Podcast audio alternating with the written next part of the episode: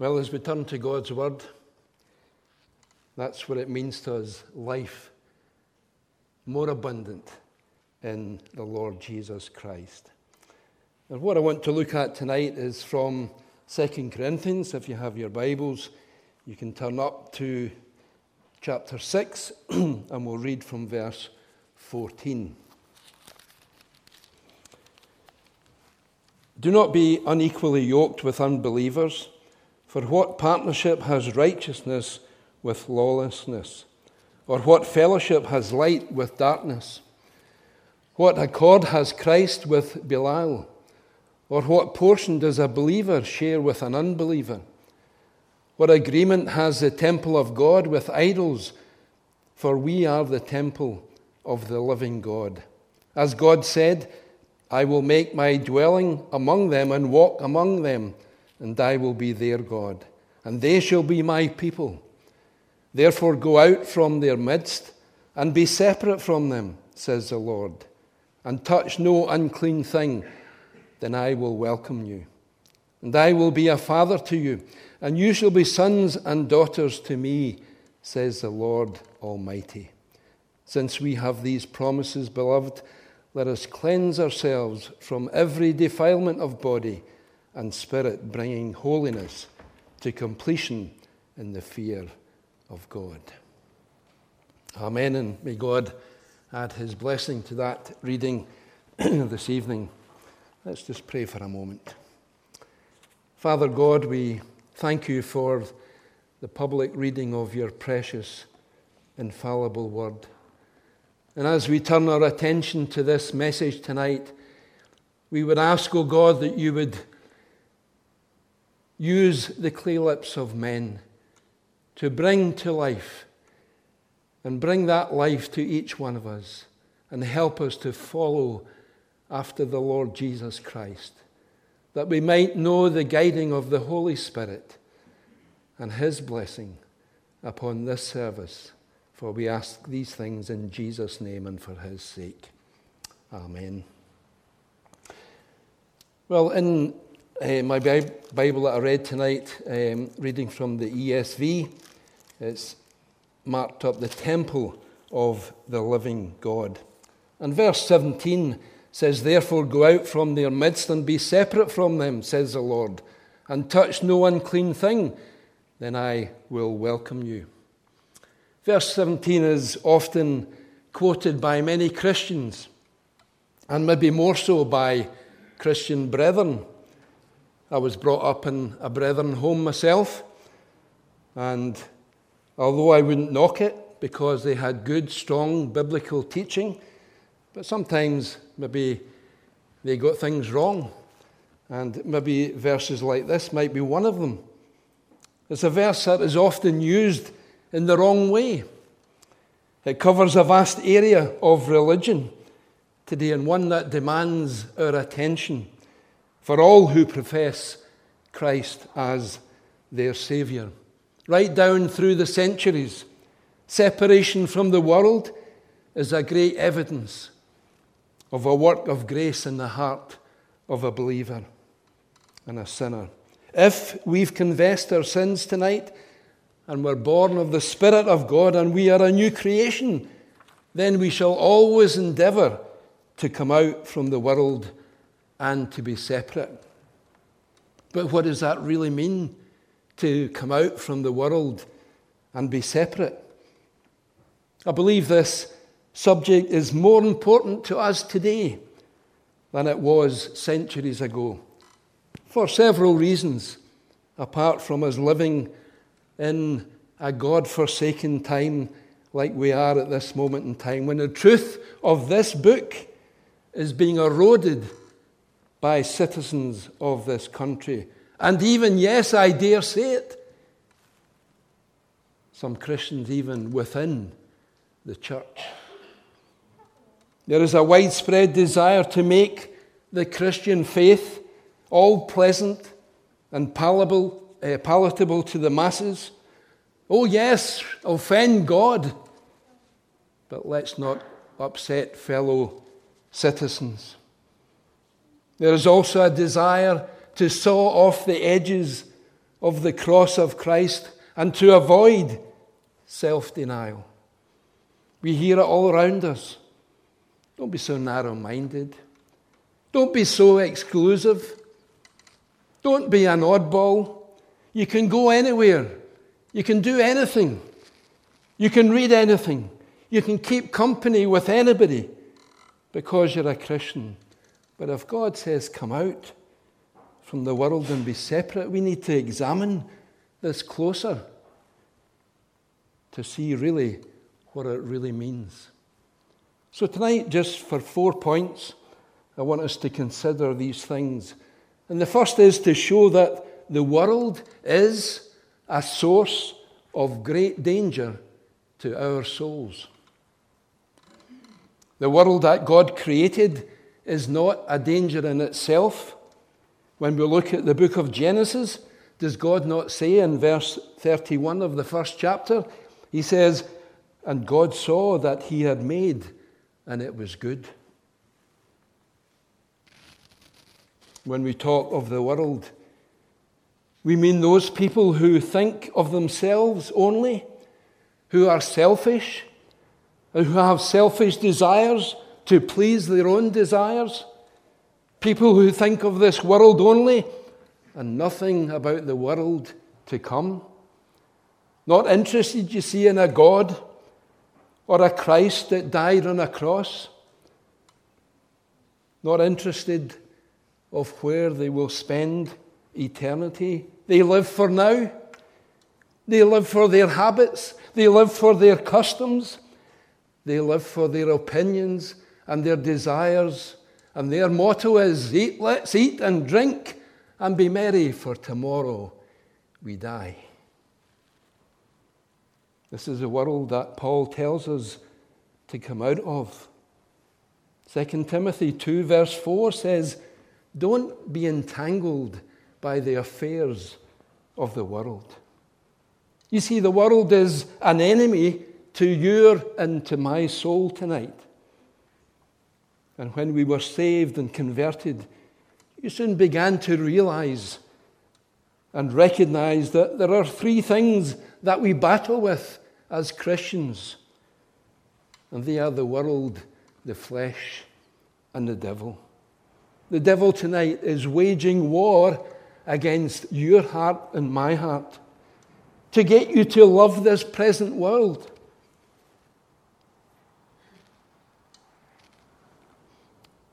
Yes, the devil whispers in your ear, Why bother going to the service tonight? Put your feet up. What's your favourite TV programme? But Paul writes, under the inspiration of the Holy Spirit here in this verse, he says, Come away from the world. Many Christians today do not think the world as a dangerous place. And maybe they think that because maybe they haven't understood. They haven't maybe read their Bibles properly. And you can argue with the opinions of man, but how can you argue with the God of this Bible? There are many texts.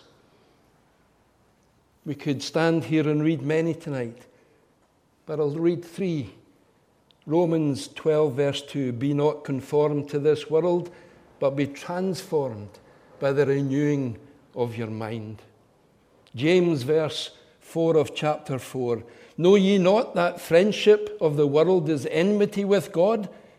Whosoever therefore will be a friend of the world is the enemy of God. And also, love not the world, neither the things that are in the world, John says.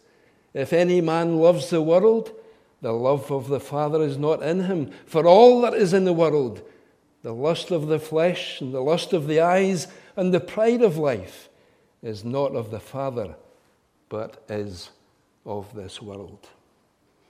I don't need to comment on these things. These verses alone, God has spoken. Do all of these verses not highlight that the world is an enemy of the Christian soul? To all, and especially the young Christians today, the world is a powerful tool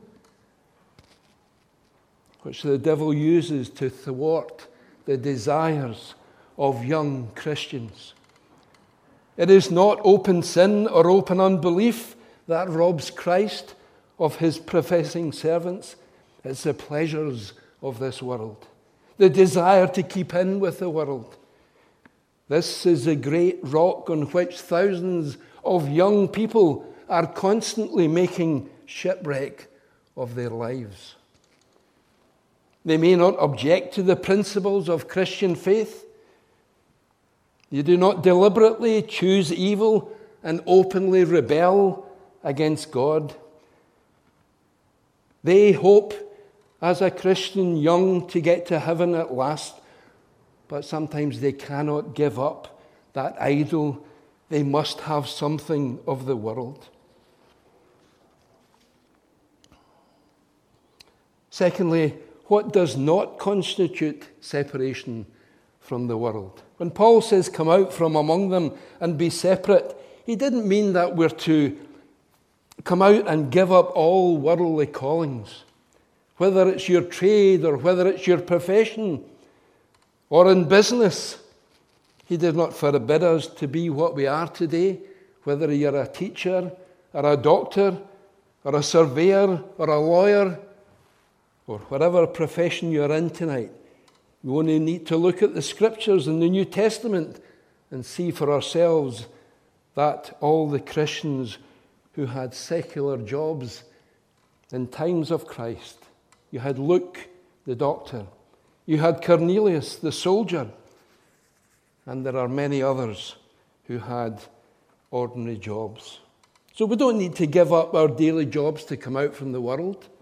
Neither should we decline all intercourse with the unconverted, refusing to go into their society.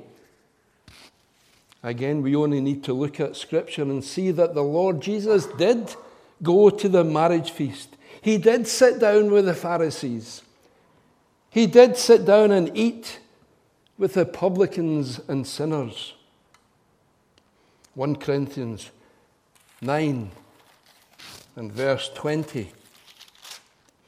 It says here in verse 20 To the Jews I became a Jew in order to win Jews. To those under the law I became as one under the law, law, though not being myself under the law, that I might win those under the law. To those outside the law I became as one outside the law, not being outside the law of God, but under the law of Christ that I might win those outside the law. To the weak I became weak, that I might win the weak. I have become all things to all people, that by all means I might have some. I do it all for the sake of the gospel, that I may share with them in its blessings. Sometimes, as Christians, we need to get our hands dirty. We need to get our hands dirty to witness to sinners in need of a Saviour. We cannot have that holier than thou attitude. I don't want to mix with those heathen. That's not coming out from the world. When Paul says, come out from the world and be separate, he does not mean that we're to neglect science or literature or politics and to know nothing that goes on in our country. We need to know what's happening. We are to pray for those who are in government, the people who govern us, the people who pass the laws. We need to pray for them, love them, or loathe them. When was the last time you prayed for Boris Johnson? When was the last time you played, prayed for Nicola Sturgeon? Love them or loathe them. You might not like them, but we need to pray that God might intervene in our country.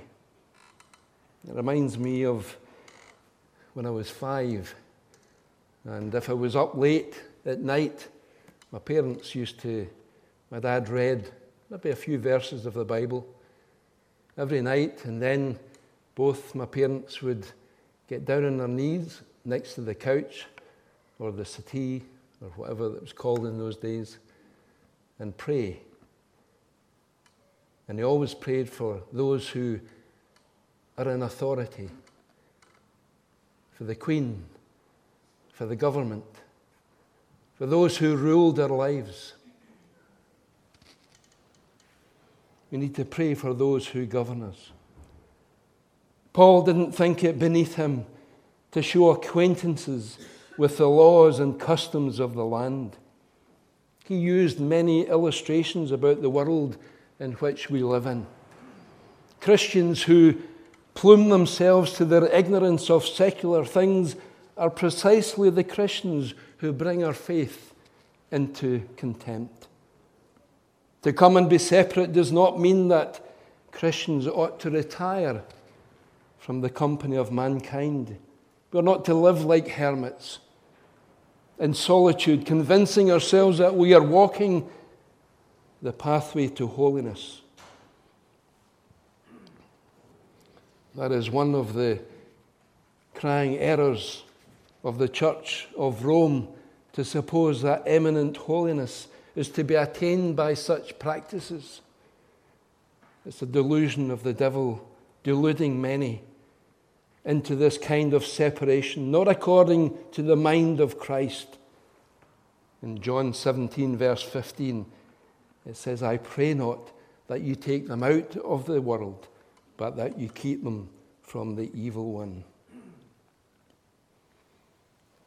When Paul says, Come out from the world and be separate, he did not mean that Christians ought to withdraw from every church where there are unconverted members, or keep away from the, the Lord's table if any ungodly were to go up to it. Again, we cannot find any text in Scripture to justify that kind of action. Did the Lord Jesus not himself deliberately allow Judas Iscariot to be an apostle for three years and gave him the Lord's Supper? The wheat, you see, and the tares are together in Matthew 13, verse 30. If we really desire to come out from the world, remember the shortest path is not always the right path. To argue with our unconverted relatives, or to cut off contact with all our old unsaved friends, to withdraw entirely from society, living an almost exclusive life devoting oneself to the work of Christ might seem right, satisfying our conscience and saving us trouble, but I would have to say that this is maybe the easy way out. It's often a selfish and lazy, self pleasing line of conduct. If we want to come out from the world and to be separate, we need to watch against a sour and gloomy and unpleasant demeanour Never forget there is such a thing as winning without the word. In 1 Peter 3 in verse 1. We need to be separate from the world in the right way. Let there be no needless separation between us and the world, for we know that we're in the world, but not of its evil ways. And thirdly, what true separation from the world really is. If we desire to come out from the world tonight, we must be definite and steadfast in our desire to habitually refuse to be guided by the world's standards of right and wrong. You see, the rule of many is go with the flow, do as others do, go with what's fashionable. These are the pressures that come upon us to comply with the world. But if we are true and truly consistent in our walk with the Lord, and we are different if we are separate, we ought to say when confronted with many questions about this and that, our immediate question should be what does God say? What does the scripture say? What is God's word? What is his answer to this? And if we desire to come out of the world and be separate, we must be very careful how we spend our time.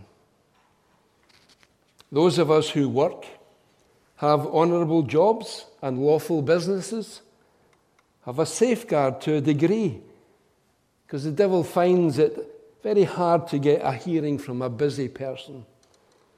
But when the day's work is done, when the day's work is done and leisure time begins, then comes the hour of temptation. If we are to be separate from the world, we need to be very careful that what we do with our time, the more time we have in our hands, I believe the more temptation comes our way. If we were to write down over this last week what we did throughout the day, I wonder how much time we would have for the Lord. You know, when I was preparing, I did it, an exercise myself. How much time did I spend with the Lord compared with what I did elsewhere? And when I got to the answer, I was pretty ashamed. I was. If we are to be separate from the world and come out, we must be steadfast in our worship, not to be swallowed up and absorbed by the business of the world. We must abstain from every amusement and recreation which are inseparably connected with sin. We must be moderate in the use and lawfulness of innocent recreations. And we must be careful how we allow ourselves in friendships and close relationships with the world. We mingle, yes, with the unconverted every day. And therefore, we ought to be courteous. We ought to be kind. We ought to be charitable. I have acquaintances that are unsaved and that's fine, but the danger, you see, lies when that acquaintance becomes a more intimate and closer relationship. And we need to be very careful how we spend our time and who with. You know, the old Proverbs, wise and it's right. In Proverbs 13, verse 20, whoever walks with the wise becomes wise but the companion of fools will suffer harm. So, finally, to show the secrets of real victory over the world, to come out from the world is no easy thing. So long as human nature is what it is, and a busy devil is always going about like a roaring lion, seeking whom he may devour. Peter says, to have real victory over the world requires strong faith, resistance to the attacks of the evil one. And we need to have a right heart if we are to be victorious over the world, the flesh, and the devil. And a heart that was not just renewed when you were saved, but is constantly being renewed day by day a heart that Christ dwells in. Old things, Corinthians says, have passed away. Behold, all things have become new. Is that our heart tonight? Is that your heart tonight? The owner of a heart like that no longer hankers after the world and the things of the world. We no longer should have the same appetite for worldly things that we once had. Sometimes we feel faint. Sometimes we are half tempted to go back to Egypt. But our Master never entirely leaves us. He will never suffer us to be tempted above and beyond that what we're able to bear. Therefore, preserve the truth. March steadily homeward and never be ashamed of standing alone. He that grasps the nettle firmly will always be less hurt than the one who touches it with a trembling hand. And finally, let me leave you with a, an encouragement. We will always be learning. We will always be learning to come out and be separate. But take comfort, we're on the right road. You've no cause to be afraid. The everlasting hills are in sight. Your salvation is nearer now than it was when you first believed. In fact, your salvation is nearer now than it was when you walked through the church doors tonight. When we read about being separate and coming out from the world, remember it's not to live as hermits. It's not to come and look different by wearing different fancy gowns, looking holy, whatever that means. But man looks on the outward appearance, but God looks within here. He looks in the heart, and it's living for Christ wherever we find ourselves, and not being conformed to this world, but be transformed by the renewing of your mind. Romans 1, sorry, Romans 12, verse 1 and 2. And with this, I'll close. I appeal to you, therefore, brothers, by the mercies of God, to present your bodies as a living sacrifice and acceptable to God, which is your spiritual worship. Do not be conformed to this world, but be transformed by the renewing of your mind, that by testing you may discern what is the will of God, what is good and acceptable and perfect. Let's pray. Father God, we thank you that you're a God of grace and of mercy, a God of love, a long suffering God. We pray, Lord, that you would teach us from your word. Forgive us of our sins. Forgive us, Lord, of our worldliness at times. And draw us back again closer to the cross of Christ and that you would help us as we begin another new week, that you would go before us throughout this week and bless us. For we ask these things in Jesus' name and for his sake. Amen.